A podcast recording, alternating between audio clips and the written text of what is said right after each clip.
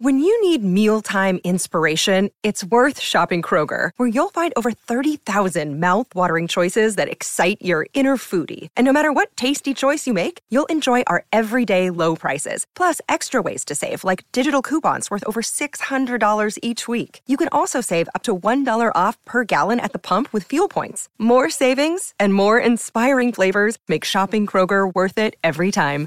Kroger, fresh for everyone. Fuel restrictions apply. Booyakasha! This is Michelangelo, aka Greg Cipes. You're listening to Ninja Turtle Power Hour. That's what's up!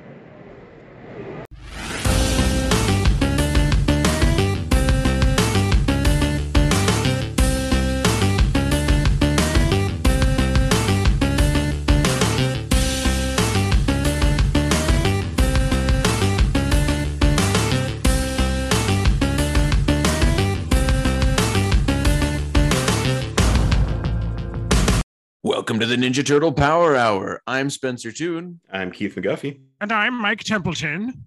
and it is great to be back. Yeah, we all uh I took some time off, then I got sick, then you guys got sick. Yeah. Well, I mean, everyone got sick but me, but you know, no one wants to listen to just one you were person sick. talk You for were an sick hour. of us. Yeah, you were sick of us, probably. It's No, no. so convincing. no. No. No, I wasn't sick of you guys. yeah, I think Mike gave me what he had um, through some sort of virus in the computer. That's what a computer virus is, correct? Uh, That is exactly. Okay. What it Yep. is, yes. Same. Mhm.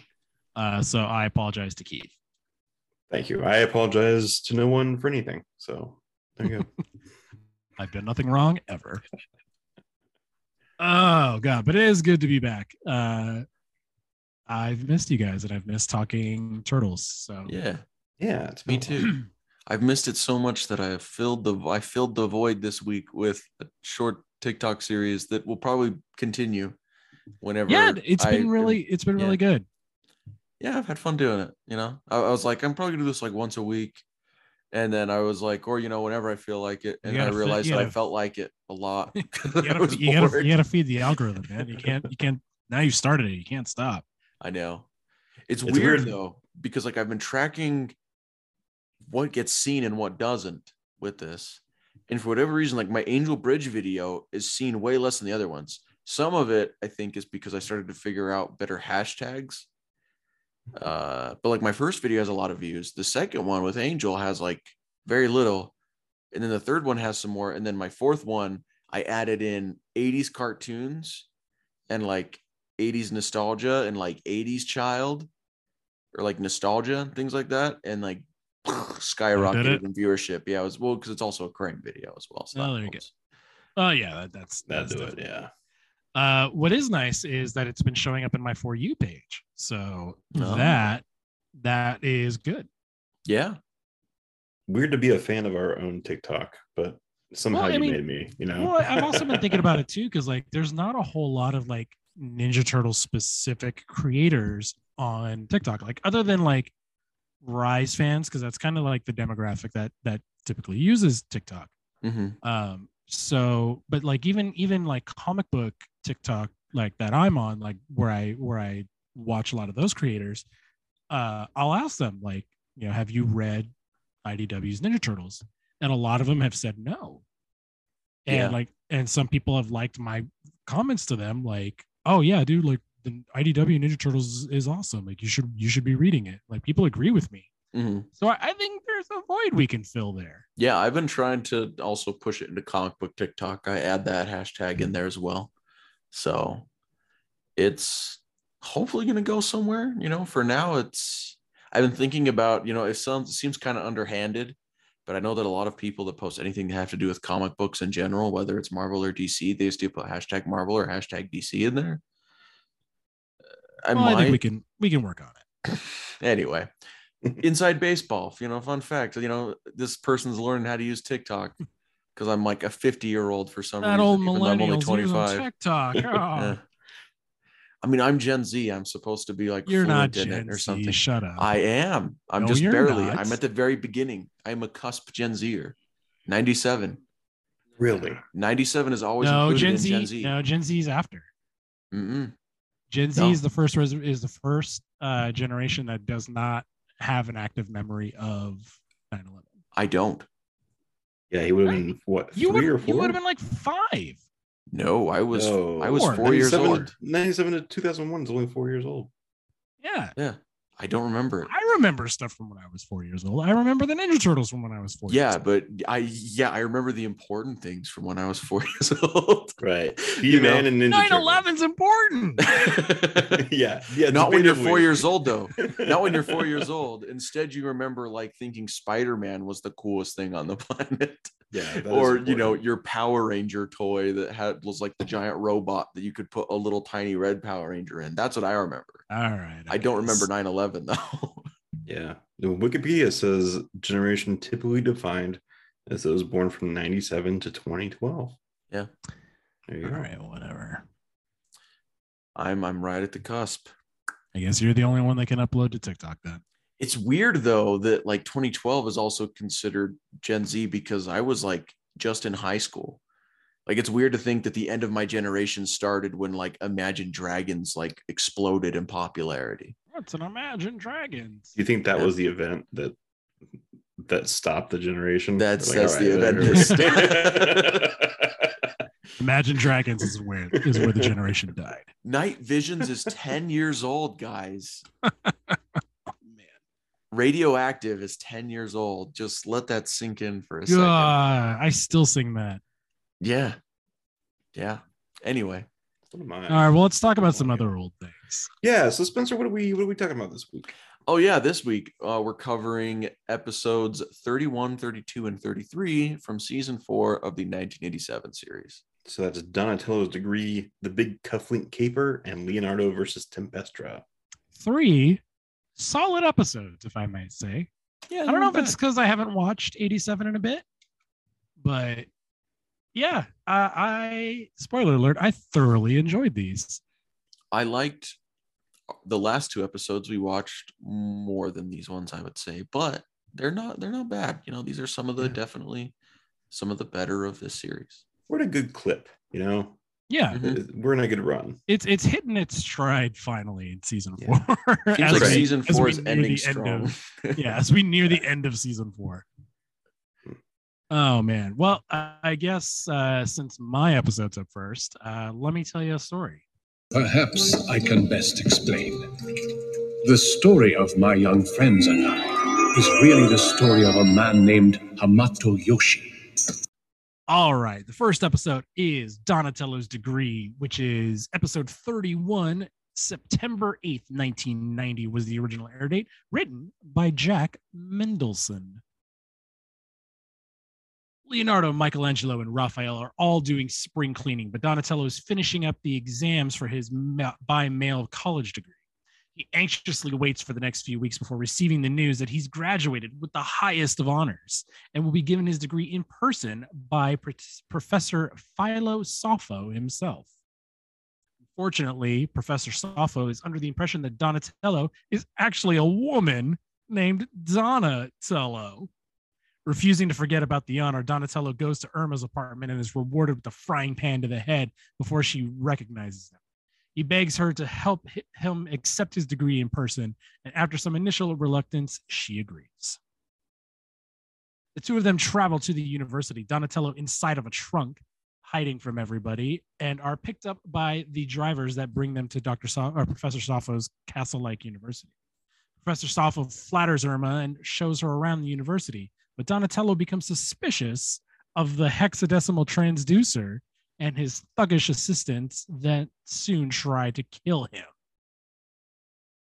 Meanwhile, April is told to investigate fish overflowing in a lake. Vernon is sent with her, but, but has only brought his fishing equipment. While the other turtles recover from spring cleaning, Michelangelo's fish Max is acting oddly. Eventually, he flops out into the sewer where hundreds of the other fish are furiously migrating. Michelangelo chases him, and Raphael and Leonardo chase Michelangelo. While spying on Sopho and Irma, Donatello falls into the lake nearby and finds it overflowing with fish. He figures out why when he spots an oscilloscope in the basement of the university, which can ch- change the molecular vibrations of the Earth's core. Professor Sopho is planning to speed up the Earth and spin everything off of it. But before he can find Irma, he's grabbed by a vicious robot guard and barely escapes. That night, a banquet for the graduating class, Donatello has to masquerade as a waiter as he tries to figure out a way to contact Irma. He tries to pass her a note in a sandwich, but she winds up eating it. The other three turtles meet up with April after following the fishes to the lake, where Vern informs them that Professor Sopho has called on the media for a big announcement. Irma refuses to believe that Professor Sopho could be a crackpot, having to let the flattery of Donatello's intellect get to her head. Before Donatello can do anything further, he's captured by Professor Sopho's two go- goons. Sopho announces that Miss Donatello is his partner in a massive scientific achievement and whisks Irma off to his underground bunker. Irma realizes that he's a nutcase after all and breaks the elevator through the roof. Fortunately, the oscilloscope is already going too strong. Donatello is tied to it. Night and day have already sped up the duration from of mere seconds. The other turtles arrive and hack Donatello free of his chains, allowing him to root around inside of the oscilloscope he spots a hairpin on Irma's head and uses it as a tool to slow down the oscilloscope until it shuts down completely. Back at home, Donatello rejoices that he's finally earned his degree, and Max, the fish, continues misbehaving. Riveting, riveting stuff. So uh, let me tell you a story. This is the Big Cufflink Caper, season four, episode 32, written by the late great David Wise. Original air date September 14th, 1990. So the turtles are looking for something to wear, and Don suggests their tuxedos, which they haven't worn topside yet. But the turtles are a bit confused as to why they're going up to the streets in the first place, so they decide to watch TV instead. On the news, April is reporting on a rash of robberies involving cufflinks. The turtles surmise that the next place hit will be a retirement ceremony for a famed toy inventor. They always give gold cufflinks to those old retirees. The cufflink snatchers attack and steal all the cufflinks and beat the turtles in a fight. Luckily, Leo recognizes them as members of Big Louie's gang. The team decides that the only way to get to the bottom of this is to join Big Louie's gang. The turtles go to Big Louie's and offer their services. He has them first complete another mission to prove their loyalty, putting rival gang leader Babyface Beaver Cleaver on ice. Uh, the turtles do just that. They go to the Beaver's hideout get in a fight, which then spills over onto an ice skating rink in the adjacent mall. The gang attacks the turtles with a Zamboni, but the turtles break the ice, trapping the gang under the ice. They go back to Big Louie, who explains why they're after cufflinks. So, centuries ago in China, a guy made an explosive powerful enough to destroy a city. Uh, he disguised that explosive as a ruby. Later, that ruby was made into a cufflink along with a matching non explosive cufflink and smuggled to America. And someone is willing to pay handsomely for the explosive cufflink. The turtles think that this someone is the brains behind the operation. Smash cut to Krang in the Technodrome talking about how they need the explosive cufflink to dislodge the Technodrome from the asteroid. The turtles think the cufflinks might be in the Calzone mansion under the ownership of eccentric billionaire Pietro Calzoni, cufflink collector extraordinary. So they infiltrate the place uh, but when they find the cufflink, they're ambushed by Big Louie's gang. They call in Shredder, who teleports into the mansion. Okay, so uh, Act Three. This is where things go real crazy. So Pietro Calzoni awakes and activates the mansion's defense systems. In the chaos, the turtles get away with the cufflinks, but April and Irma, who are at the mansion trying to get a story, are captured. While analyzing the cufflinks, the TMNT get a note from the mob to meet them at a taffy factory. There, April and Irma are tied above a vat of taffy that's slowly lowering them into it. A fight breaks out, and Donatello throws one of the cufflinks into the vat of taffy. Rocksteady is able to recover it after eating a bunch of taffy. Uh, Shredder escapes to the Technodrome with the one cufflink that Rocksteady found, where Krang chides him for his stupidity. The turtles would never let him get away with the real cufflink. This one has to be the fake. Shredder tosses it over his shoulder, and it explodes. Uh, he calls the turtles to say that they tricked him. The end. Riveting. All right. I have the final episode this week. Episode 33 Leonardo versus Tempestra. So, this episode was released November 17th of 1990 and was written by Misty Taggart. Now, the turtles need to get out of the lair, so they sneak into an arcade at night and play some games. There's a strange game called Tempestra's Revenge that challenges Leo to play it, so he does. After very nearly beating the game, Leo gets a game over and the turtles are forced to scram. Back at the lair, Leo has been obsessed with the game and can't focus on anything else. He sneaks back to the arcade and tries to beat the game again. When he gets to the last level, lightning strike and causes a power surge that makes Tempestra come to the real world. She's super powerful, so Leo tries to call his brothers for help. Tempestra causes the sewers to flood, so they can't reach him. Leo and Tempestra's battle takes to the streets. Tempestra needs more powers, so she leaves for the power plant. Just then, April shows up in her news van. Leo jumps in with her and explains what is going on. They take off after Tempestra. They get to the power plant, but Tempestra sees them coming first, and so she creates a fog. April can't see, so she drives off a cliff and onto some sort of track that ends up being like a roller coaster. Finally, Leo and April make it through and get inside the power plant to stop Tempestra. Now, Tempestra is absorbing the power from the plant, but Leo comes up with a plan.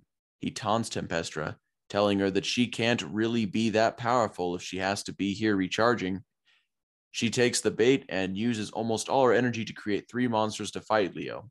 He's holding out uh, against the monsters but uh, he's starting to struggle. And then his brothers finally arrive to help. They defeat the monsters, but now Tempestra is making a last ditch effort to recharge by trying to make the plant blow up. Leo confronts her and try and she tries to shock him. Luckily, he pulls out a motherboard from her game that he grabbed earlier uh, because he thought it might come in handy, and it does. He throws it at her, and her lightning hits the chip which creates an electromagnetic field that traps her inside the motherboard. The turtles have won, and Leo doesn't feel like playing the video games anymore. The end. Old television. Good stuff all around, to be honest. I think we should talk about it again then. Hey, uh, nice junk. All right. So the first thing that I noticed in 31. I don't know if they've done this before, but they shortened the theme song, at least on the Uh, DVD. I think they've done that before. Um, yes, I just not- haven't paying close enough attention. Not. I don't think it. I don't think it's been since the new opening theme song, but they have cut it before. okay, Ooh, I think it has been because I remember. I It, remember it might. It might be. talking about that one time, but I can't remember what the episode was. but I, you, but I, but I know they have because like I was, lis- I was listening to it, and it definitely sounds like it sounded familiar to me. hmm it was just shorter all of a sudden. And I was like, "Whoa!" Usually, I'm like typing while doing it, and probably didn't notice Which, like, before. Sometimes it happens when some episodes run long. Like this one did run a little long. uh huh. Um, so you know the next logical place to cut time because you can't cut ads uh, is the theme song. So, Makes sense. uh, especially for one like a theme song as repetitive as the Ninja Turtle theme song, like Mhm. you can cut out a couple choruses. To be honest, Yeah. Yeah.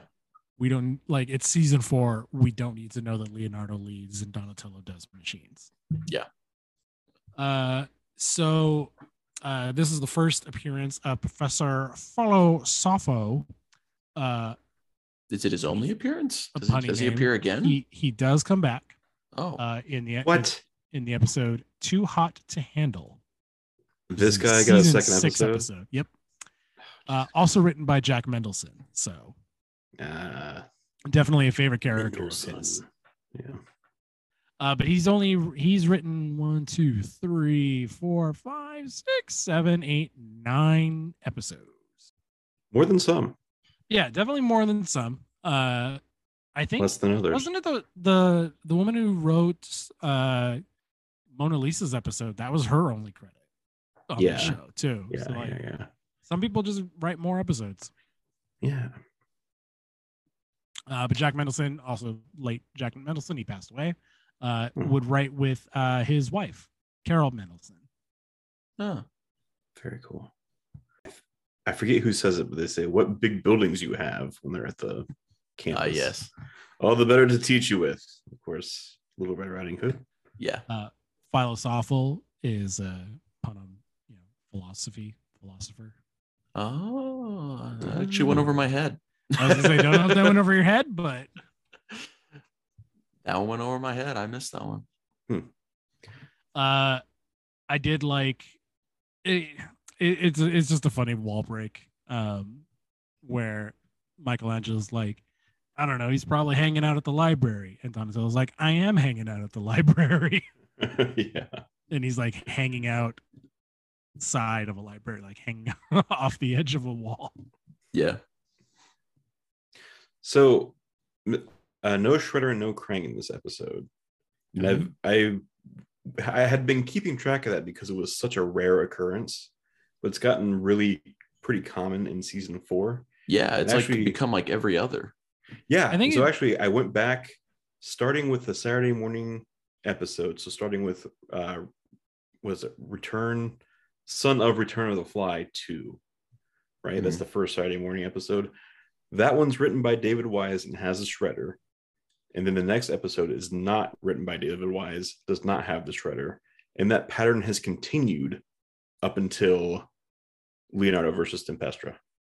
Oh, wow. Every other episode has been written with by David Wise, featuring the Shredder and Krang, and every opposite ep- episode has been written by somebody else, not featuring Huh. Shredder and Krang. That's the only kind of investigative reporting that you can get here on the Ninja Turtle Power Hour. right. Think Uh, of all the other no, things I didn't accomplish this week, but I figured that out. That's interesting though. Um because I was gonna say like I wonder if it's just because like we're in the middle of season four, like towards the end of season four, and it's like Shredder and Krang, like the gag is old at this Yeah. point, hmm and but like you can't get rid of them because they're in the theme song. So Right. like, what do you do? And you know, you you don't put them in every episode. So I, I think it's that's a good observation. Yeah, and it, it looks like it ends after Leonardo versus Tempestra. The next one's also not written by David Wise. So the pattern breaks, but like he's written 10 of the last 20 episodes, and 10 of the last 20 episodes have not had Shredder and Krang, which is kind of impressive. Yeah. Uh, Michelangelo apparently he, he had a pet uh, pigeon a while back, and in this episode he has a pet fish, Maxwell. Pet fish that we'll never see again. By the way. Yeah.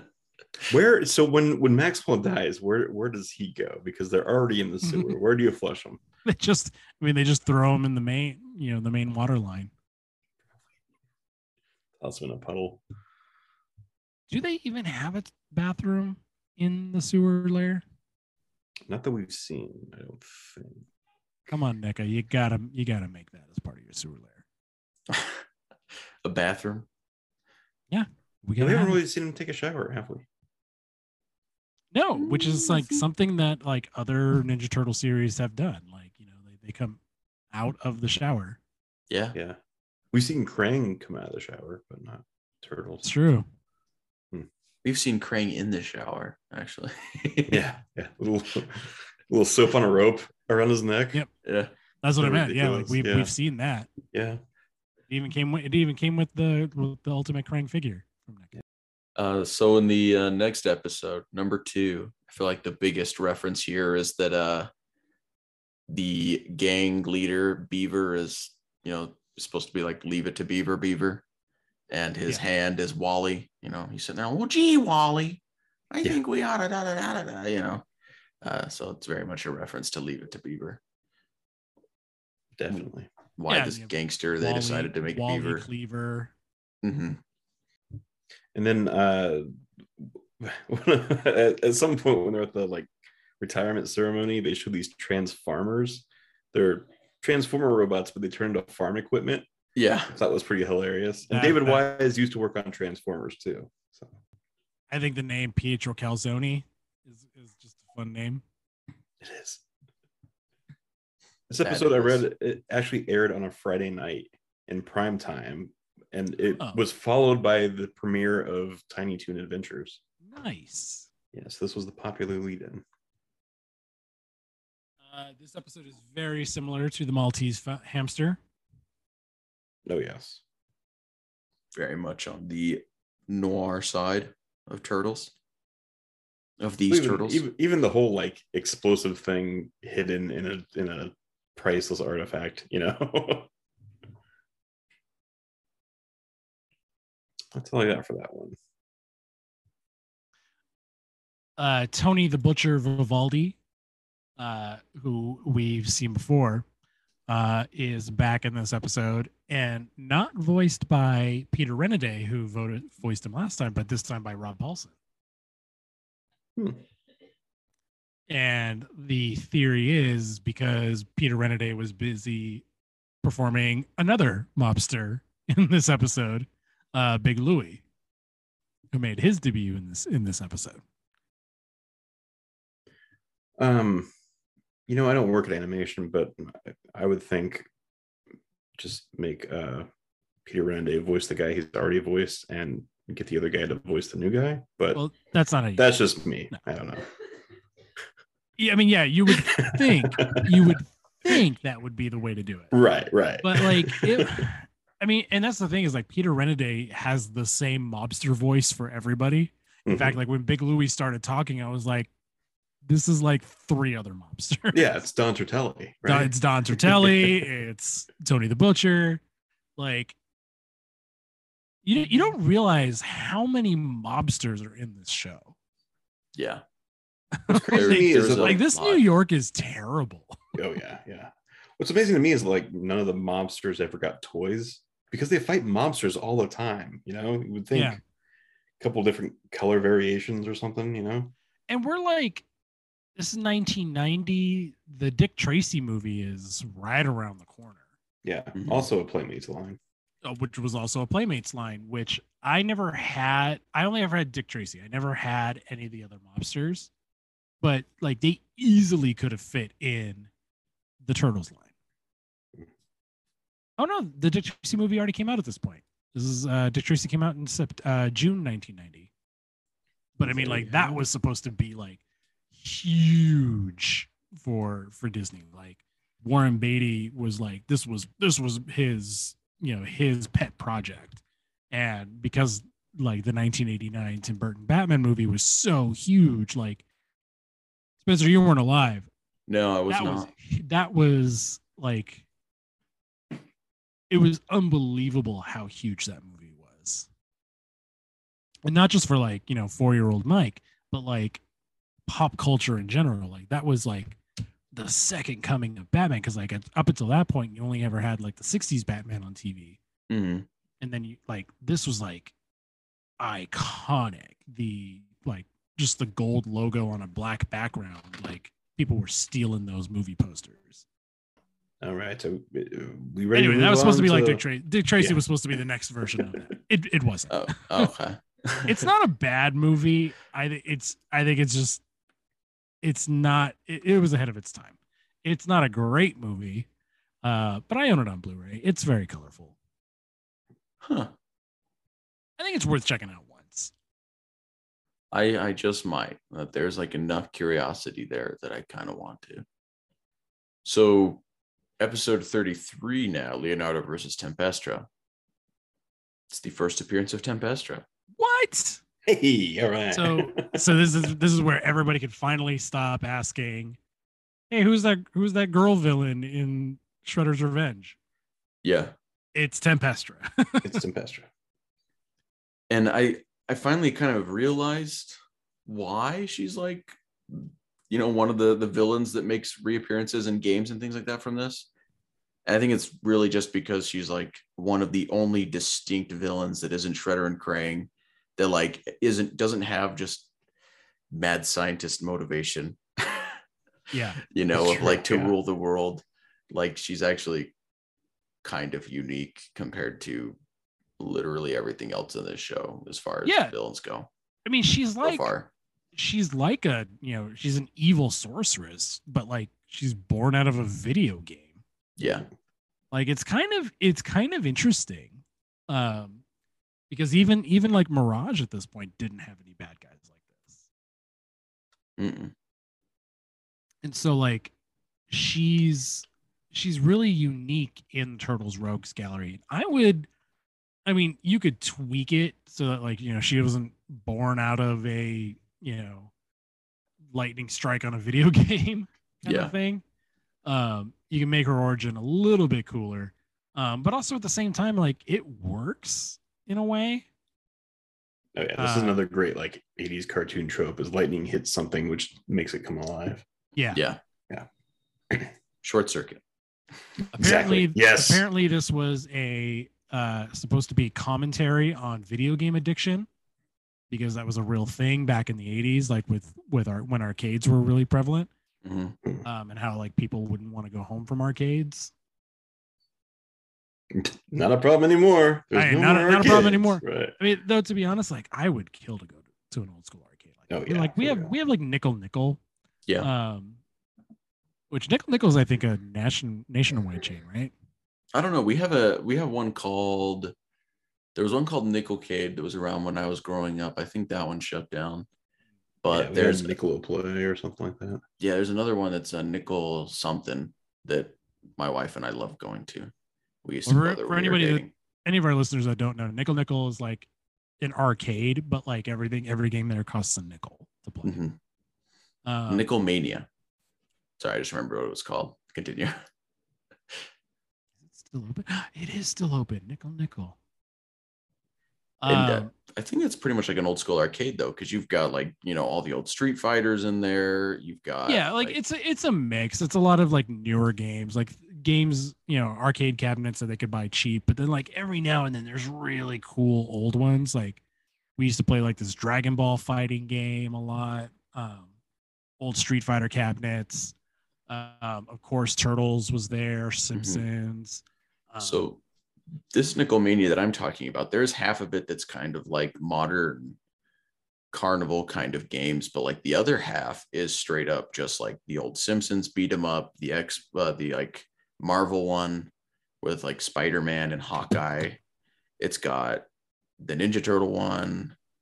They've got this one where you're like running around on ladders and like pushing down pieces of like meat for a sandwich. I'm trying to remember what it's Burger called. Burger time.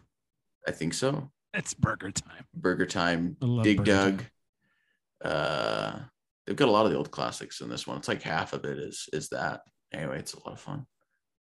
I mean, there's also round one, which is like bowling and Yeah, we got like round one. arcade. Okay, yeah, like I was gonna say round one. I think is a national chain, Mhm. Kinda like a Dave and Buster's or something. Okay. Um, but like what's cool about round one is um, at least the one out here, they have a lot of Japanese arcade games, like Oh, those really those really cool looking cabinets. hmm um at least the one i've gone to out here. Um but yeah. Uh the point is arcades actually god one of the coolest arcades i ever used to go to was the one inside disneyland. Like inside of tomorrowland there was an arcade called the starcade. Ooh. I think that And still exists. it- Does it it- not? it kind of does but not in the way it used to I like guess the it- game mhm. there there's still games in it but not like not like they used to be like they they used to have a turtles arcade cabinet in there What irony that Tomorrowland has an arcade, i know but nowhere I mean- else does. Right. right? Um, half. I mean, most of it is a gift shop now, Mhm. which which sucks. But um, back in the day, like it was really cool. Like it had afterburner and um, like the big afterburner cabinet with like the rotating uh, cockpit. Cool. you know, like I said, like the Turtles arcade game. Like I used to play play it there uh, when I was younger. Like, yeah, don't go to Disneyland for the rides. Go to go to go to there because it was the only place that had a Turtles arcade cabinet. the point was, you didn't want to go home from it. Bringing it back around to what this episode's topic is. So I empathize with Leonardo. There you go. Uh, yeah, I don't have much for this episode either. I think we get another short opening this episode, though. Uh, no, it was a, it was the full one. Oh, okay. DVD memory must be wrong. So Irma Irma mentions that she got a promotion in this episode. Yeah, she's like a producer now, right? I don't She's know. like she's like filming the news. But yeah, but she yeah, she's not she's definitely not the secretary. right. Yeah. Which, if you're going to promote a secretary, like director is not the thing above that, right? I, Yeah, I yeah, like no that's idea. definitely a different career path. Yeah, yeah, exactly. Yeah, it's like yeah, Uh, the just a neat. A, they, I mean, they were just reusing the animation model, but the red dragon and the electricity monster that Tempestra summons, uh, were both made by Shredder back in the Eye of Sarnath episode, Curse of the Evil Eye. Oh, oh, cool. what do you know? I totally forgot about those, as I imagine most of the children who were watching these did too, and that's why they knew they could get away with it. I knew, I knew, and it pissed me off when I was young. Uh, Uh, okay, so I think that's everything we noticed for these episodes. Let's get into the bad stuff. No anchovies. You put anchovies on this thing and you're in big trouble, okay? I can't let you know. All right. Donatello's degree. so this is just kind of funny and just a funny thing to poke at but like michelangelo was like skating or mopping or something and he's got a bucket with him and then the bucket ends up on his head and he had headphones on and somehow the headphones are now on the outside of the bucket after the bucket landed on his head You just don't do that? no they don't do that No. Well, you must have got the cheap model. the uh, non-bucket dodging headphones right. Yeah. It's that on.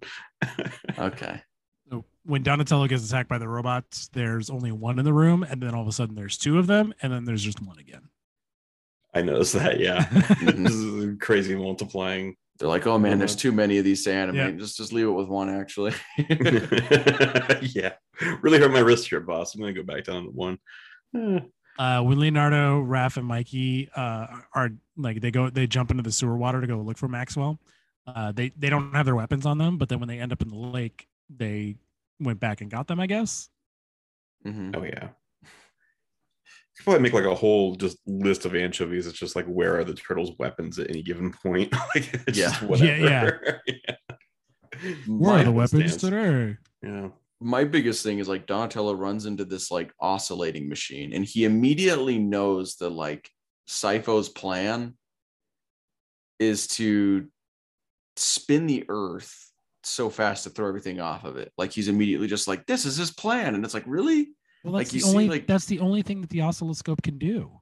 Wait, Is it if I remember, right, wasn't there like a there was Like- like a PowerPoint presentation on the computer or something? Wasn't there? Is that I is that how no, it like out? he's, But I don't he's know. just he's just looking at it and he's just like he you know he could spin the planet really fast with this thing he's planning to throw everything off of it and it's like why is that what you go to i mean you're right but Yeah. why is this the first thing you go to for this machine well, and why is Because he's because he's been that? wanting to build one himself. Why why is this guy doing that anyway? And then his way to not throw himself off the planet is to hide in the basement. So like, won't everyone who's in a basement still be on Earth?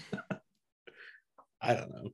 yeah, it's you know in the long running tradition of 1987 villains who don't have a fully thought out plan. Yeah. Also, I was reading the other day that the Earth actually is spinning faster than it used to. We had our shortest day ever a couple months ago. Oh wow So you don't even I need an awesome. I Thought oscillator. that day felt a little short, Yeah, yeah, yeah. it was like a second and a half shorter, I guess, but still. but definitely noticeable. Yeah. mm-hmm. I I thought it was stupid that like Irma gets in the elevator with Sophos and she hits like a button and the elevator breaks through the roof yeah, and she runs away. I'm like, what the hell button did you push? yeah, like what kind of elevator did he build? yeah. And Uh, also like like, oh Don, this sucks. They think you're a woman. I guess you can't go. But like the fact that he was a turtle didn't deter him Yeah, whatsoever. exactly. You know? Like-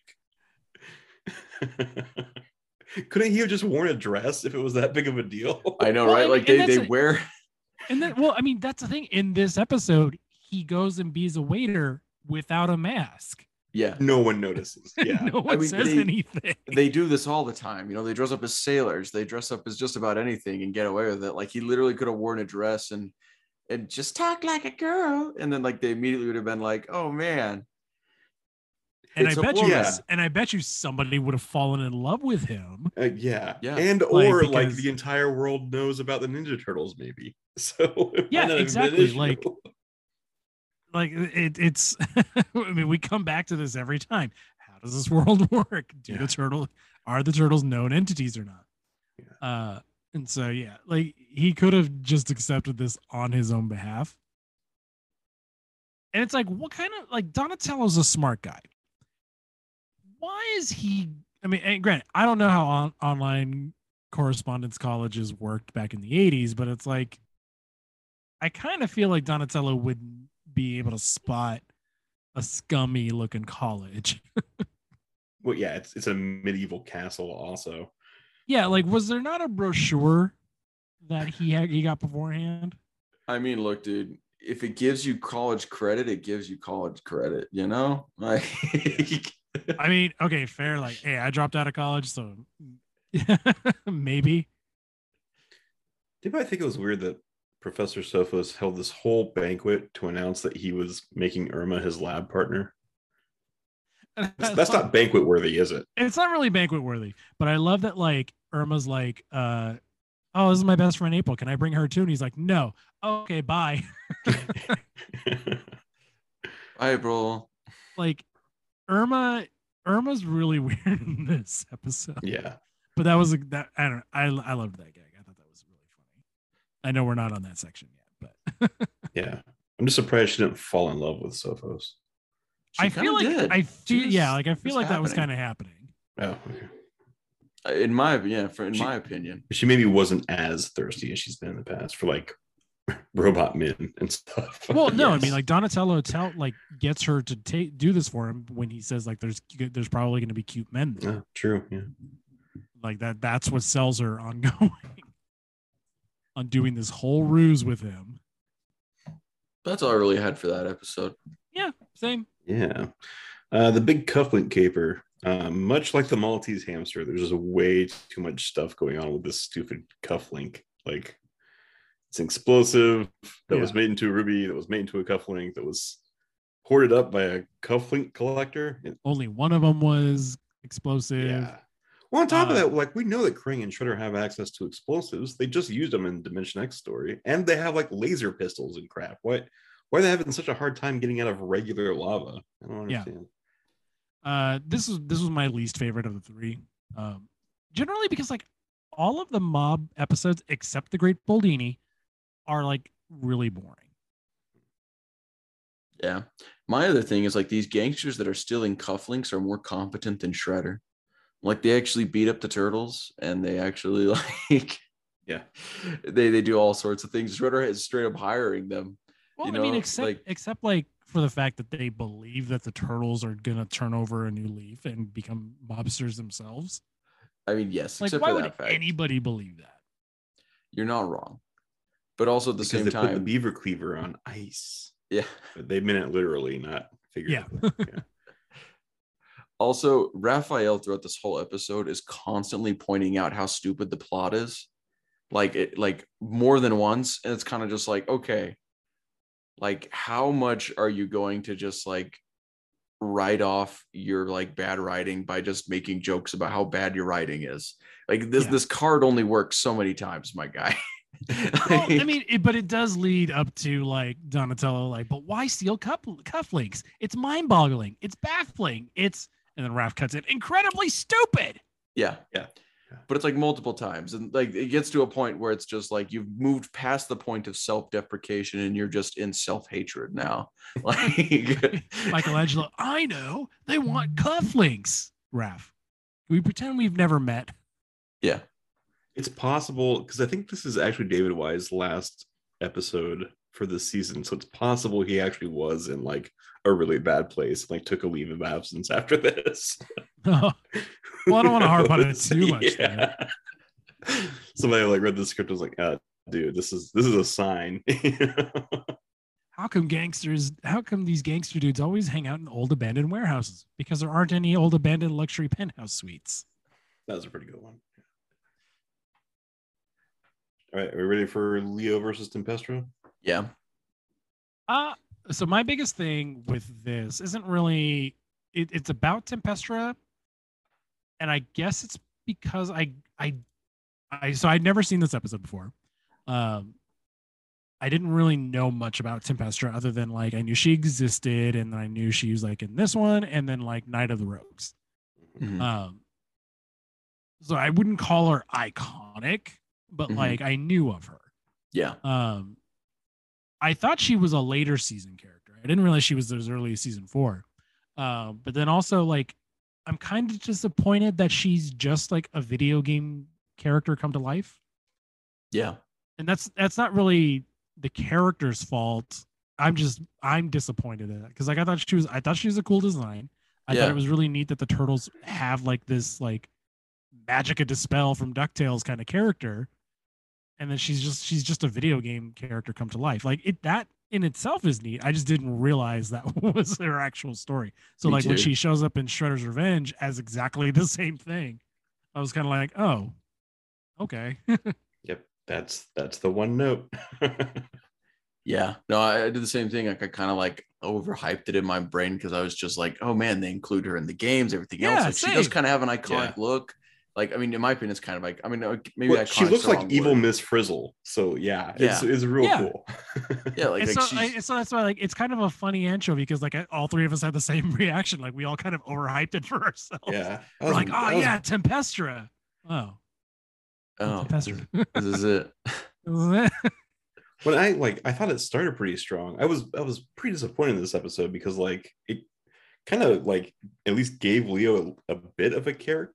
Like he he's really kind of not done not had much of a characterization this whole show, but like here we see he's kind of like he's obsessive and he wants to be the best. And then at the end, there's just like it nothing comes to fruition with that. Like there's no like lesson that like he needs to rely on his brothers when they help him fight the monster or like There is a lesson though. like that. Video games bad. True. Like that is the lesson. yeah, don't be don't be addicted to video games. Yeah, Ugh. and there's like a couple things that just bug me. Like, so like one of Tempestra's got all these powers. One of her powers is just to update signs. Like she just changes the where the nuclear power plant sign points. Mhm. And then like it goes to all weird like Scooby Doo after that when Leo and April show up in the news van and they get like stuck on the on the roller coaster tracks. Uh-huh. And that felt like half the episode was them just like driving on a roller coaster. And then the rest of the turtles are doing this whole stupid thing where they're making a diving bell so they can get to the surface. I, yeah, I, I was just I, I was It- pretty disappointed in this episode for like all it, those reasons. felt like this episode was gonna was gonna be like, oh, it's a dream. Mhm. Like it felt like it was building towards that. Yeah, it, it is kind of along those like that dream esque quality compared to what these episodes are normally like. The other weird thing is like Vernon just like suddenly sucks at being on TV. Like this guy that had his own like talk show and everything else, like suddenly he can't like hack it being on screen. Yeah, like that was really weird. Yeah. too. That's yeah, it's like is how competent is Vernon at his job? And is he like super macho or super scaredy cat? And do the turtles know do people know the turtles or not? Like like Vernon and the turtles popularity is is all over the place. yeah. and then it like it goes back and forth because like is because Vernon has hosted the news a couple times, Yeah. and then like April has also hosted the news. It's like, how does Channel Six work? Well, we know they promote their secretaries to To uh, producers, yeah, producers, so it's possible it's just the wild west of television. That's gotta just be it. it's just nuts over there. Vernon was like a janitor, like, "Hey, you want a talk show?" No, Yeah. he would never have Oh. been a janitor. True. Yeah, much too vain for that. He's much too vain to be a janitor. Me, a janitor. Please. That's My- uh, exactly how he would sound saying it. absolutely my my last thing is the like tempestra doesn't really have a very clear motivation like she just kind of exists to get her revenge she needs to like recharge but what's her revenge like what is I was gonna say, like, I don't even Yeah, what- remember. yeah, I don't remember Yeah. her. Who her slighted revenge. her? yeah I think it, I think it was just like her programming from the game. yeah i mean it's got to be like she's just programmed to be a boss like in the game but like, yeah like that's it Mhm. which is also kind of disappointing because then it's like, well, she doesn't really exist do anything. Like she's not her own character.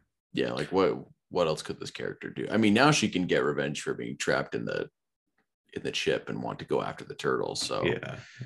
she has motivation there now. But before, like for this episode, it she just kind of ends up existing and she wants power, I guess, and like that's Yeah. kind of just the general idea. Why did she need nuclear power? I don't know. Because like she's Why an arcade you? machine. Wouldn't she just like plug into the wall? Yeah, or just be like take it from like a lamppost or something. I, I don't know. Yeah. Hmm. Just just she gets more of a charge. I, I, the rules didn't make sense. Like she then wants to blow up the power plant to get like an even greater charge because for some reason blowing it up will give her more energy than sitting in the nuclear reactor. Yeah. You know, like it, it doesn't make sense. so like going back to what we said, like I just the biggest bummer is that we hype overhyped her first appearance in our yeah, Totally. Totally. Yeah. and so we It's wound on up like us. yeah, like we wound up ex- we wound up expecting more. Yeah. And then when the episode like doesn't deliver, it's kind of like, mm-hmm. oh, okay. Well, I most most. Missy Taggart episodes have been pretty decent. This one kind of felt like a flop. I mean, it's it's mm. not it's not a bad episode. It's it's my favorite of the three, but like, it's just kind of like, uh, I guess that's it. yeah. But Well, have we had enough anchovies? I, I think, think so. Yeah. Let's move on to what we love about these episodes. Oh, I love being a turtle. Uh, so off the bat, so this is for all three. All three of these episodes are animated incredibly well. Uh, we're thought back. so, yeah. We're back to. Um, I didn't get the name of the studio, but this is definitely one of the Japanese studios. All right. Very true. Um, ba- ba- ba- ba- I really like the idea of Donatello to correspondence school. Yeah, I degree. Like, I just- like that too. Yeah, Yeah. I, I don't. I like the, the the idea of Donatello like getting a degree and like having to do it in kind of secret kind of thing. Yeah, Like it makes a lot of sense. that's sense. not bad. Yeah, that makes sense. Um, I just wish he had been smarter about it. you know. Yeah. Um, there's also a part where like Dr. Sopho in front of everybody is like, enjoy your meal, for it will be your last when I throw you off the earth. Like just right in front of everyone. Like, Yeah. come on, man. It's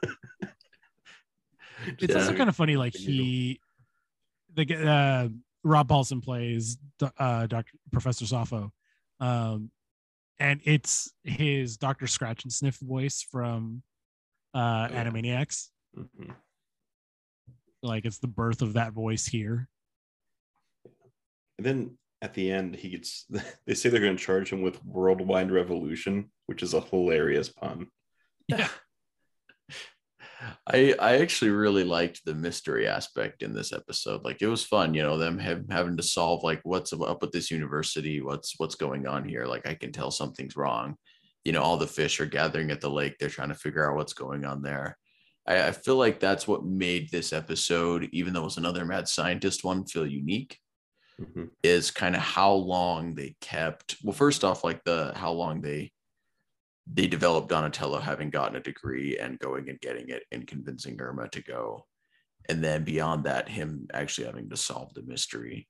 I feel like keeping kind of all of that funny business going on for as long as they did helped this episode feel different Yeah. than the previous ones and helped it kind of stand out.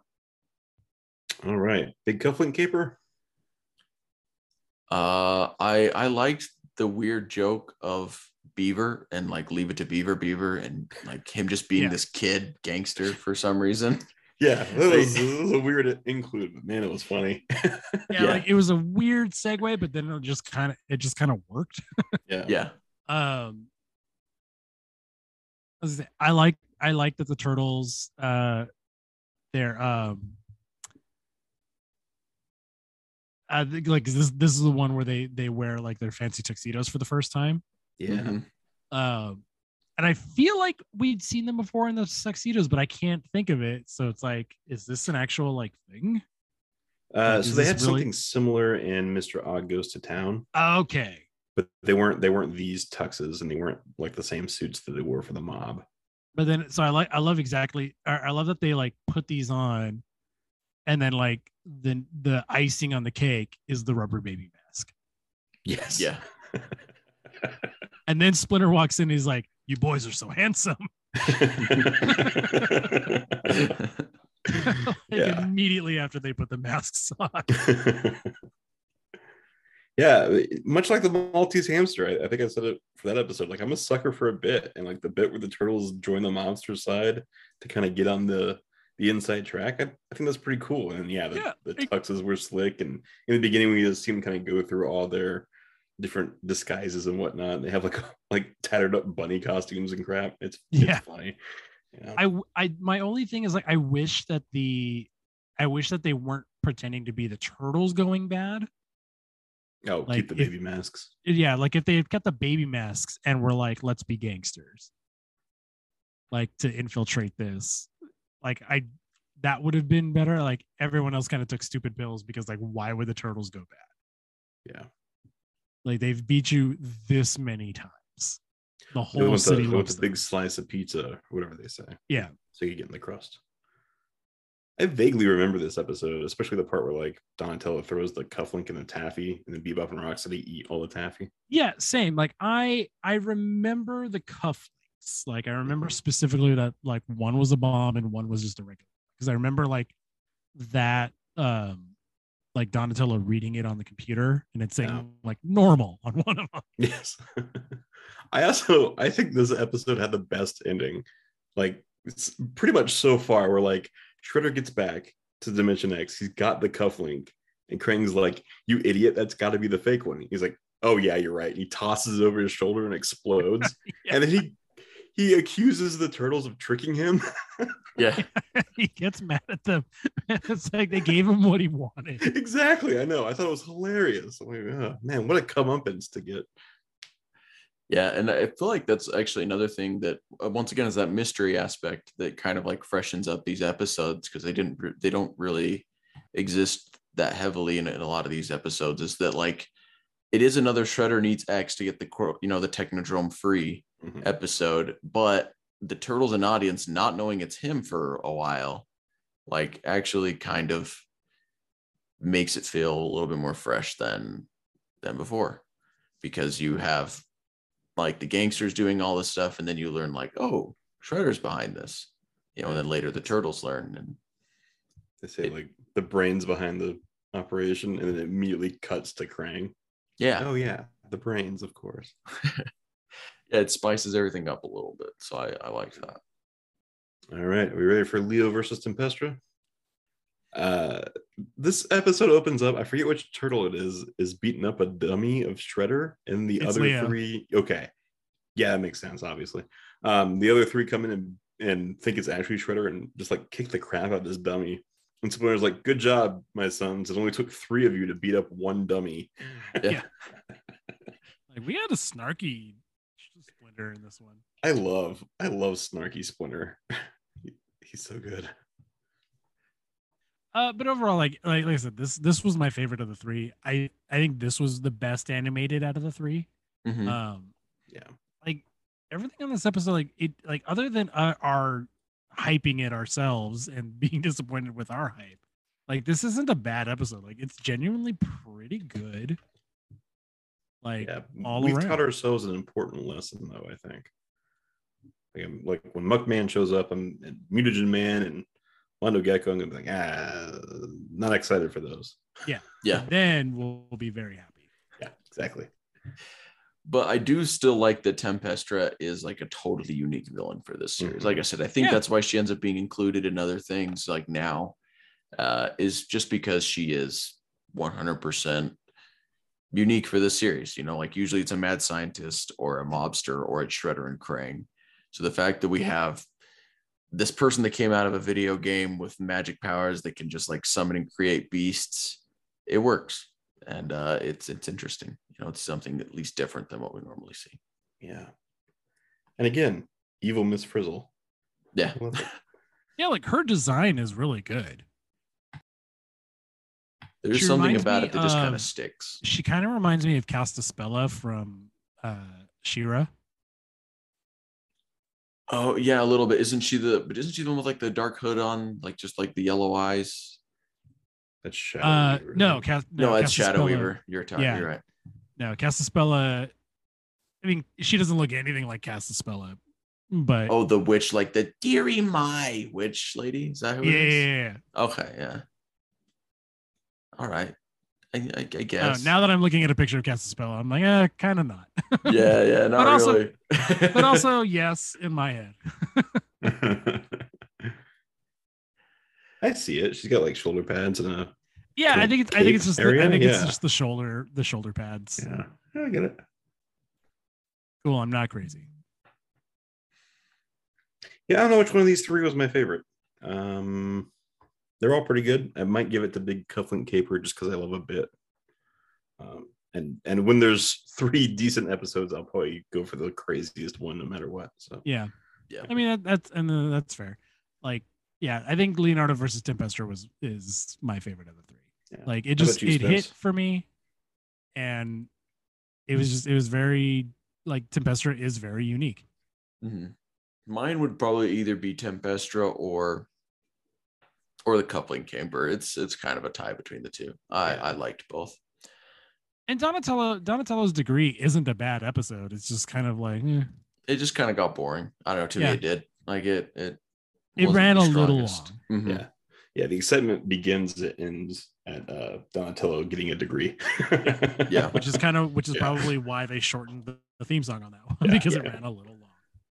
It spends a lot of time getting Donatello and Irma to the school, and then having him finally figure out that something's up.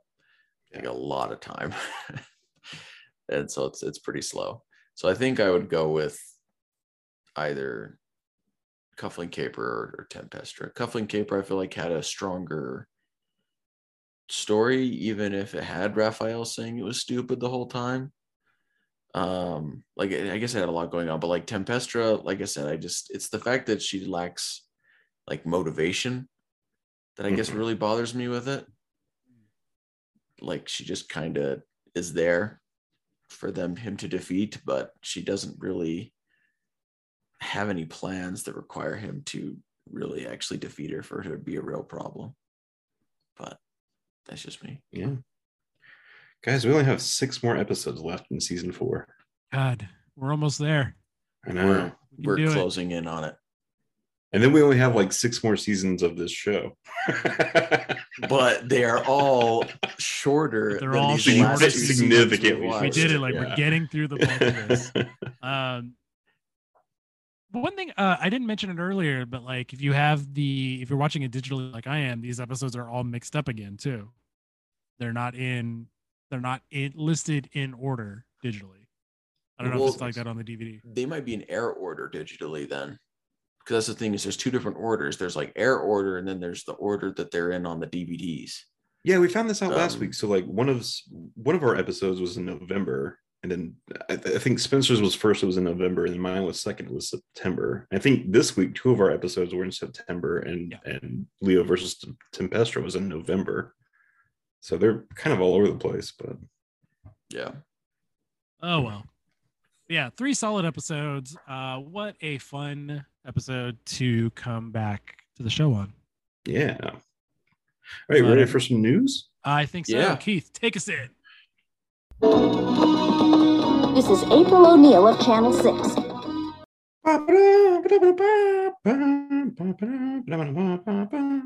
Spencer, comic book news, go. Comic book news. So by the time this episode comes out, it will have already been out for a week. But the Armageddon Games opening moves number two is out. You can go get it. Also, I believe it's the week that this episode comes out.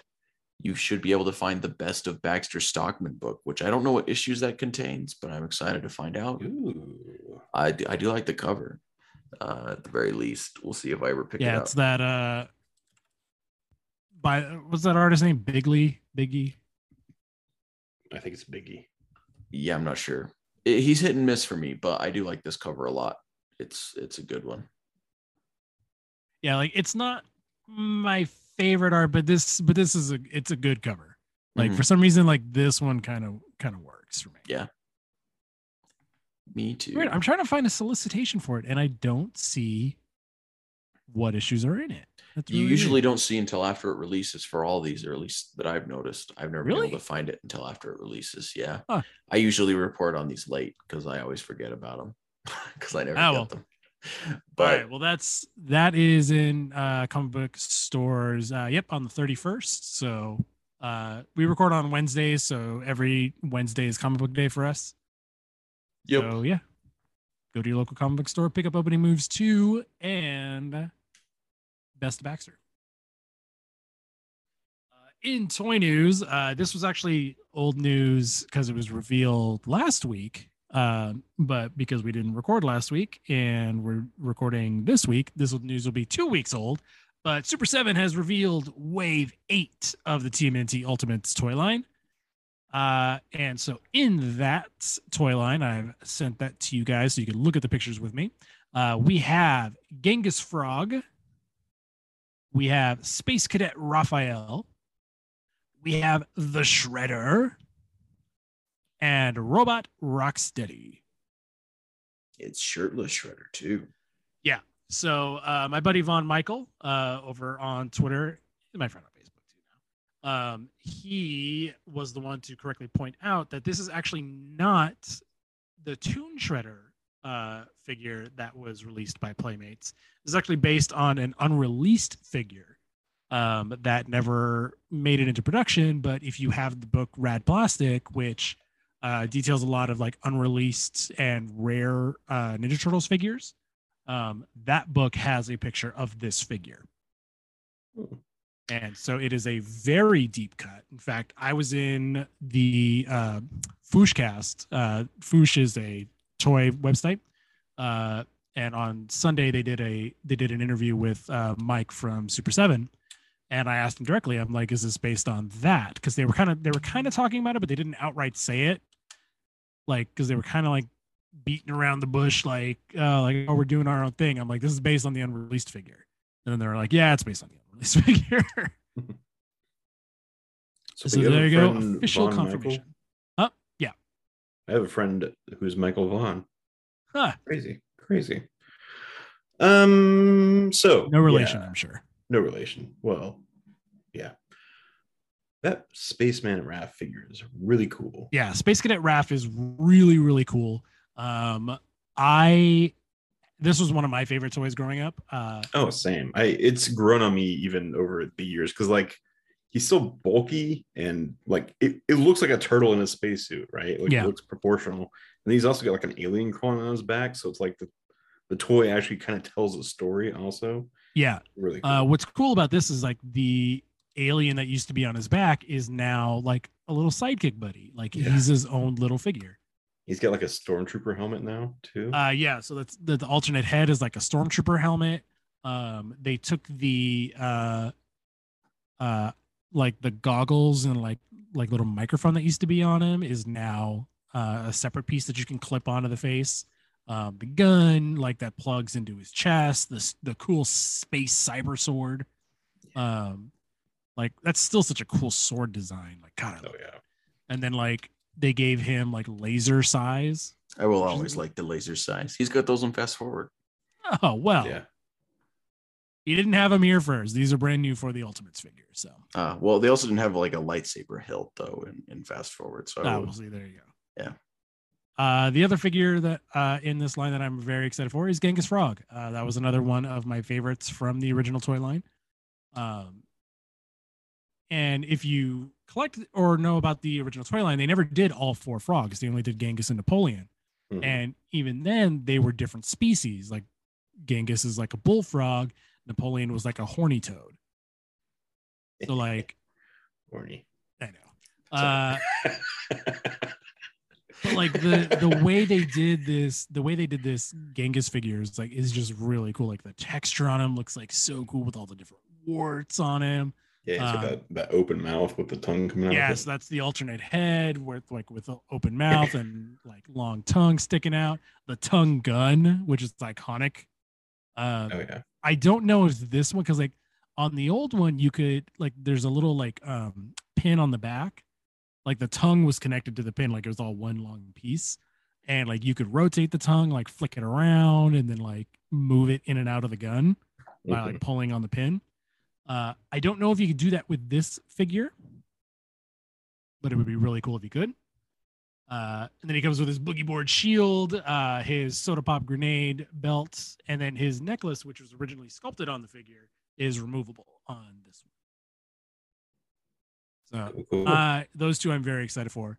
Uh, the Shredder figure, um, like I said, is is based on an unreleased prototype. Uh, it's really just a repaint of the Wave Two Shredder. So if you have that one already, this is another chance to get that figure, but in a different paint scheme.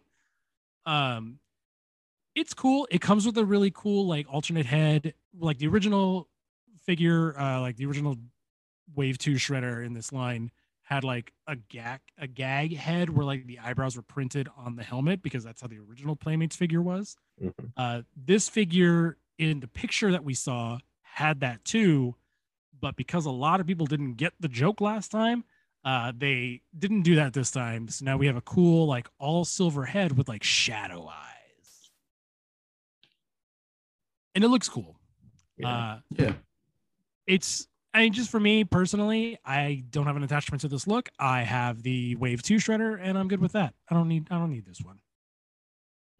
and then robotic rocksteady, Robotic Rocksteady, who's I more never- expensive than the rest of the. So yeah, so the um, uh, I be- believe beginning with Wave Five, the figures went up to fifty five dollars. Um, the larger figures are usually more expensive. So Robotic Bebop, who's in Wave Six, uh, or sorry, Wave Seven, and then uh, uh, Rocksteady in this wave are both sixty five dollars.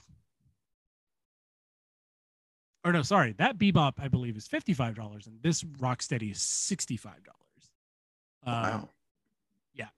They're they're getting a little pricey. Um, which if you listen to me talk about this on Turtle Recall last night, um, I'm kind of getting a little priced out now, especially now that we're getting into characters that like I don't necessarily have a super attachment for. Mhm. Um, like I don't need that shredder because I already have the other one. Um, I didn't have Bebop and Rock, Robotic Bebop and Rocksteady, and I have the NECA ones, which are actually pretty cool. Like they're probably some of my favorite figures of the year so far. Which I never expected to say that about about any of the tune line. So this is like this is cool. It's a beautiful figure. I just in my head I can't justify it. Yeah. Uh Space Cadet Raph. I really want Space Cadet Raph, but I don't know for sure if I want to get it. Um, because if you again if you've collected the original toy line you recognize that these figures were from like the first wave of variants. Um so that first variant wave was sewer samurai leo who's in wave five of ultimates. Uh wave uh six has sewer surfing mikey which another iconic figure. But then in wave seven of ultimates they pivoted away from the variant line and jumped straight into the punk rock turtles with punk rock Donatello instead of doing the undercover Donatello, which was part of this wave. And so for me personally, I'm kind of disappointed because I really wanted all four of them. And like nothing is more disappointing in toy collecting than not being able to finish a team. And so like yes, technically it's all four turtles and they're the team, but I'm disappointed that like it's not all four that they should be. Mhm. And there's no official reason why they did this. Uh, it's probably just because the undercover Raph figure, which was a very rare figure, um, is a Big Bad Toy Store exclusive that is currently uh, um, up for pre-order.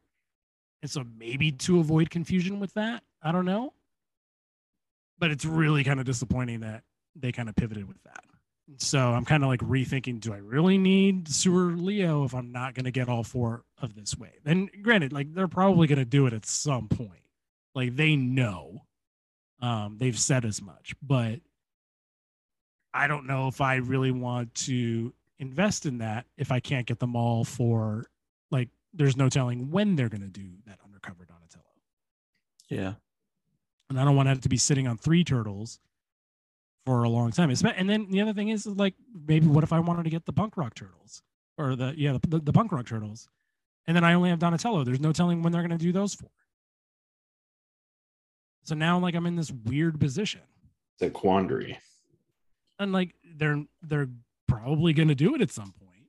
But like I'm at this point we're gonna be like these are figures these are figures are are slated to be released like next year. Like they're being solicited right now. You can order them right now, but they're not um like going into production until like later this year. And then like due for release next year. And I'm like, I don't know, I want to wait that long anymore. So I'm kind of I'm kind of getting to the point where I'm kind of done with Super 7 as much as I love my Super 7 figures. I've kind of gotten everybody and with with Krang in Wave 5, that's kind of it for the core cast that I need. Everything else is just extra. Like I haven't even pre-ordered Ace Duck yet. And I love Ace Duck. I love that Ace Duck figure, that original Ace Duck figure, and I love the Super Seven version of it. I just, I'm kind of like, I don't really know if I want to. I'm going Right. back to look. I'm going to Big Bad Toy Store right now to look and look at it and like just decide right now.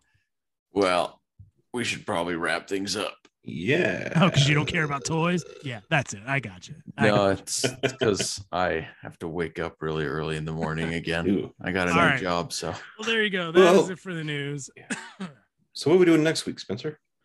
next week we're going to be covering Armageddon games again. So we'll be covering issue 131 and Armageddon game opening moves number two.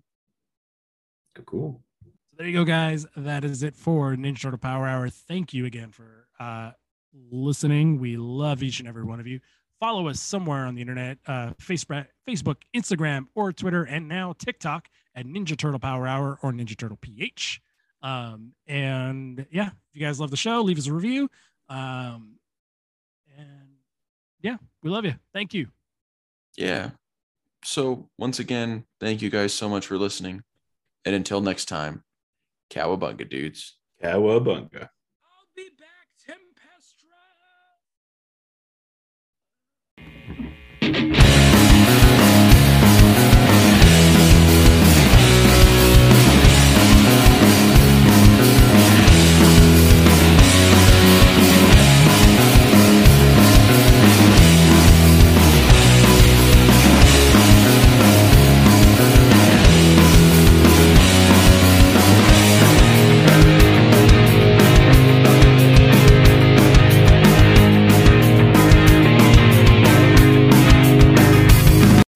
That every that everybody hates, and it's fine.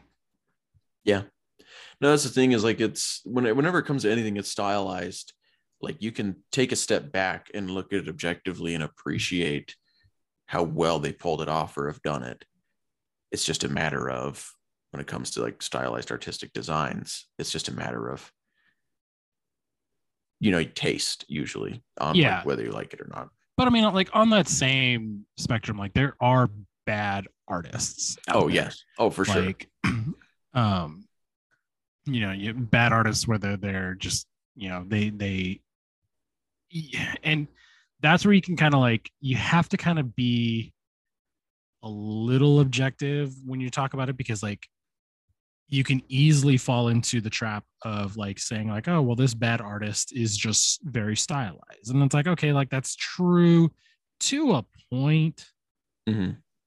but not like always 100% kind of thing yeah know? like i i don't know enough about art to like be able to tell you exactly how you can tell but i feel like you can kind of like look at an artist's art and you can tell when something is like very intentional in the way they're trying to draw it versus not. Like usually when it's intentional you'll see that same kind of expression and things like that being used throughout their everything.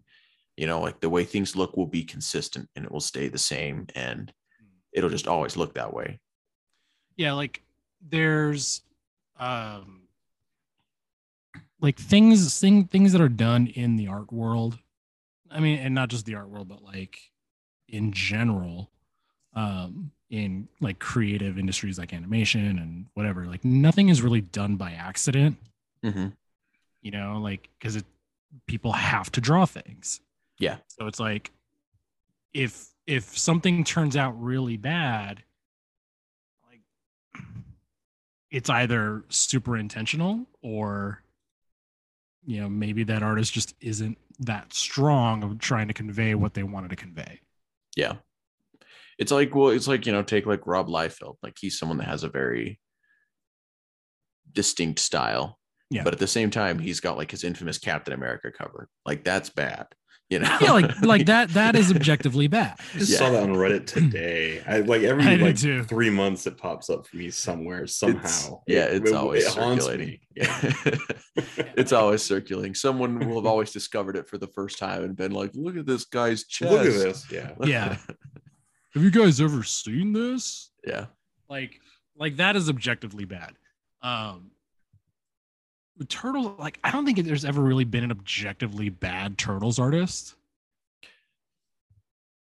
There's Yeah, been ones that I I- don't care for. I tend to agree with you on that. Yeah. Cause like even even the guest era of like the Mirage comics, Yeah, like it was those were- typically established artists that yeah, like those were all competent, established comic book artists. Like Mhm. whether or not they were a gritty and dark style, they were just or- indie. Like they were, They- a lot yeah, of they were indie just indie. artists, and so Like- they're not super well known, but they're doing well enough that they're making a living and they're established. You know, I mean, like Dave Sims, like not everybody loves his art, you know, Mhm. but you know, Cerebus is Cerebus. So yeah, yeah. So anyway, that's kind of my thing. Is while Pablo Tunica is a good artist, I feel like, and like is you know very expressive and things like that. He's just not my favorite artist. Yeah. So I'm good with the change coming. I'm I'm okay with the change too. Yeah. Especially because like Fero Pe is a, is amazing. yeah, his his stuff looks nice. Like I, I really like it, especially because so after opening moves is over, the opening moves part of Armageddon game, which it is now, he's moving on to the mainline book, and they have someone else. Uh, he's got like a very Italian looking name, but I it may not be Italian at all. Um, but they is Santolouco. no, it's not not Matteo Santolouco. that one's Portuguese. I know, but I said it in its in Right. Italian accent. So it's like it's like Francisco or Francesco or something along those lines. Uh, uh now I gotta find it because it's bugging me. Yeah, have you guys read today's uh, Armageddon Games issues? Well, there today's the one that came out today. no, I haven't been to the comic book store today. It's pretty good. I liked it. Oh, there we go. It's not. It's Vincenzo Federici or Federici, one of those two. I, I'm Vincenzo Federici. but I'm pretty sure with Vincenzo, like that's or Vincenzo, Vin. I, I don't know. I'm pretty sure it's. I think it's Vincenzo's. Yeah, Vincenzo's a very Italian name. I, I I don't think that's used anywhere else, but I don't know. I'm gonna, I guess, sound like I sound like an idiot again this week. I did in our bonus content for last week, but Yeah, what what were we doing? Trying to trying to find at least one Argentinian artist. yeah, artist. Yeah, we thought there was one that was an Argentinian, and we were trying to figure out who it was, and we couldn't, and we kept messing up. Anyway, I think it's Pablo Tunica. oh, was he? Yeah, he's it says Argentinian comic book artist. So Oh, there we well, go. there you go. That's the one you were talking about last. We've completely redeemed ourselves. Part two. Part two. Yeah. Welcome back. It's been two weeks, but we finally identified one Argentinian comic book artist. that worked on Ninja Turtles. We did it. All right, should we get How's going? Mike? Oh, we did lose Mike. Yeah. It happened again. See, I think what happened is that Mike gave me whatever was making him sick. Because like computers get viruses all the time. yeah, Yeah. Even they though we go- don't, even though we don't live in the through. same, yeah, even though It's we're not in the same time zone, you're you're spewing it through our microphones. Did you guys- Did you guys ever have to watch the movie Outbreak? Uh, no. I don't So, think so. It's uh, it was about oh, what's the disease? It- we almost like had a the pandemic Mataba of it. virus. No, it's it's like the one that almost happened. It was almost a pandemic that's like super scary that like liquefies your insides. Oh, Ebola. Ebola. There we go. So the movie's about an Ebola outbreak, but like Oh, it goes I airborne, and the guy's just like, "It's gone airborne," and like looks up at the vents, and you know, in the hospital because other people Yeah. are getting it. The quarantining is no longer successful. I remember the movie. Uh, we I remember we talked about it in like high school Yeah. Uh, had- when we were when we were covering that er- like that era in South Af- or yeah is Africa. mhm. Um, and yeah, I we didn't watch it though. I don't think. Yeah, I Oh. mostly know it from the Clerks cartoon, which you gotta watch Yeah. that at some point, Spencer. Oh god, Oh I love, gosh. Alright. I love that. I love that This is- uh, cartoon so yeah. much. I had the only to, way to, to to figure out if he has a disease is to burn your body. like, okay, he's he's got the virus. You might want to move up his burning. it's hilarious. Oh my god, who's driving? Oh my god, Bear's driving. Bear's How could that driving. be? Oh, oh man, I love that show. I need to- Bear's is that streaming anywhere? I swear. No, That Bear, sucks. but it's funny because like Bear is driving is still a thing that's like said occasionally. yeah, why not? Like it, it's it's just funny that that like that meme is still around. is that where like the reference in Gravity Falls comes from when like Grunkle Stan has a bear driving the car? I can't even remember why. But like the cops pull him Mm. over. Maybe, but like Probably, yeah. but like it, the sequence that uh happens in in the clerks show is very specific like it's making fun of like anime Mhm. like Yeah, but in that they- early They're in like a 2000s like kind of way court.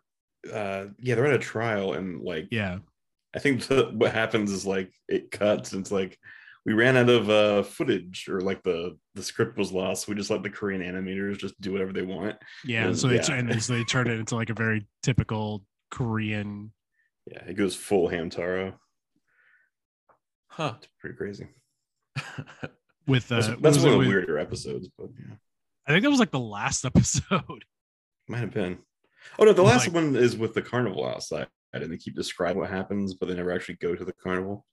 oh that's right like they keep Yeah. coming like jay jay Yeah, keeps one coming of in us, like, one of us. Yeah, Yeah. that one. Yeah, and jay keeps running in like saying like oh and they're doing this now yeah. keep Half the Brazilian soccer team just ate the other half. yeah like- Oh god, I love that show. Uh, oh I'll god, have So what I'm so was other? confused. I can't wait for you to watch this show at some point, though, Spencer. What's, what's, All the, ah, I what's will, my I'll other- try to find it. well played, Clerks. Well played, clerks. Yeah. Oh man, what was that joke? Um, well, it was like anytime they made, anytime they like corrected him, but and like he swore they were his enemy, but like he, they did, they were like, okay, he's just the richest guy in town. Like they didn't care. My favorite joke, one me and my buddy always quote, is the like when he calls Canada and it's raining, and he's like, "It's not evil spirits. It's Yeah. just rain." Okay, fine. Try and kill it. My friend and I used to do that. Well, well, well, Mr. Denzel Washington, calling me back to beg for my forgiveness. Uh, that one, and then the um, well played clerks. I, I just, I, I just think it's brilliant that the second episode is just a clip show of the first episode. Right. Oh my gosh. Oh, such a good show. All right, we should probably get to our show though. is it safe? right? Yeah. Is it? Is it safe? Is it safe? Is it safe?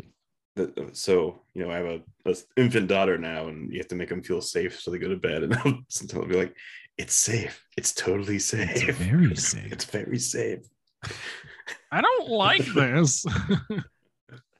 i just want to buy some smokes I just want to buy some smokes.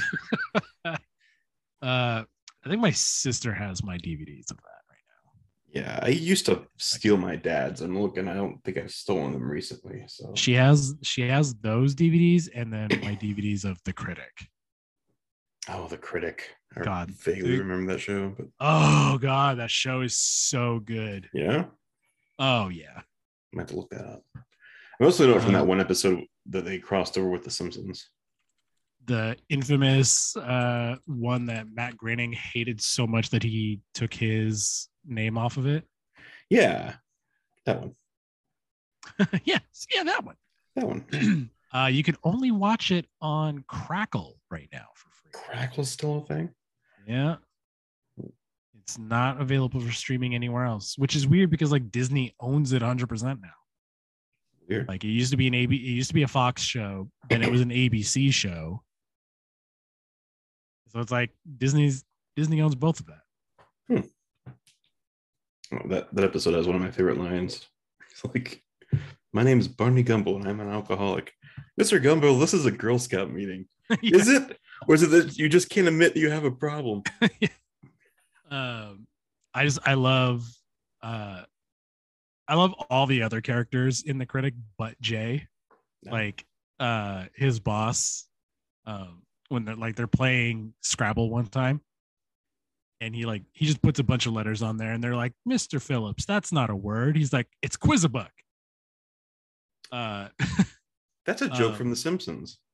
quizabuck Uh, well, I mean- Quid- Quidjabo is what they use, but yeah, and it's it's a like hairless North American ape with a bad temper. wait hang on We've totally Maybe- lost Spencer. Yeah, um, Yeah, I am in fact knee deep in the hoopla. no hang on hang on no quizabuck quizabuck is quizabuck is from the critic okay. he, and he goes he I, goes uh, I believe you, but he call yeah, so, Quidjibo is from The Simpsons. so he calls uh they're like mr phillips that's not a word. And he's like so he calls webster and he's like add add quizabuck to the dictionary. I don't know what it means. A big problem. That's my Uh, grandma has like a dictionary. I swear she's just written in the margins, uh, made up words that she's so she can cheat at Scrabble. Yeah, Oh my the the rest of the gag like it's so good because he's like add he's like add quizabuck to the dictionary. I don't know a big problem what is he's like and how's that other word that i added dukelicious nobody's using it what a duke catastrophe it's a perfectly cromulent word. perfect uh, All right, we should get into this episode. All right. Do you have any there goes the coughing besides fit. the uh, on. besides the uh, the Super Seven and the Armageddon game?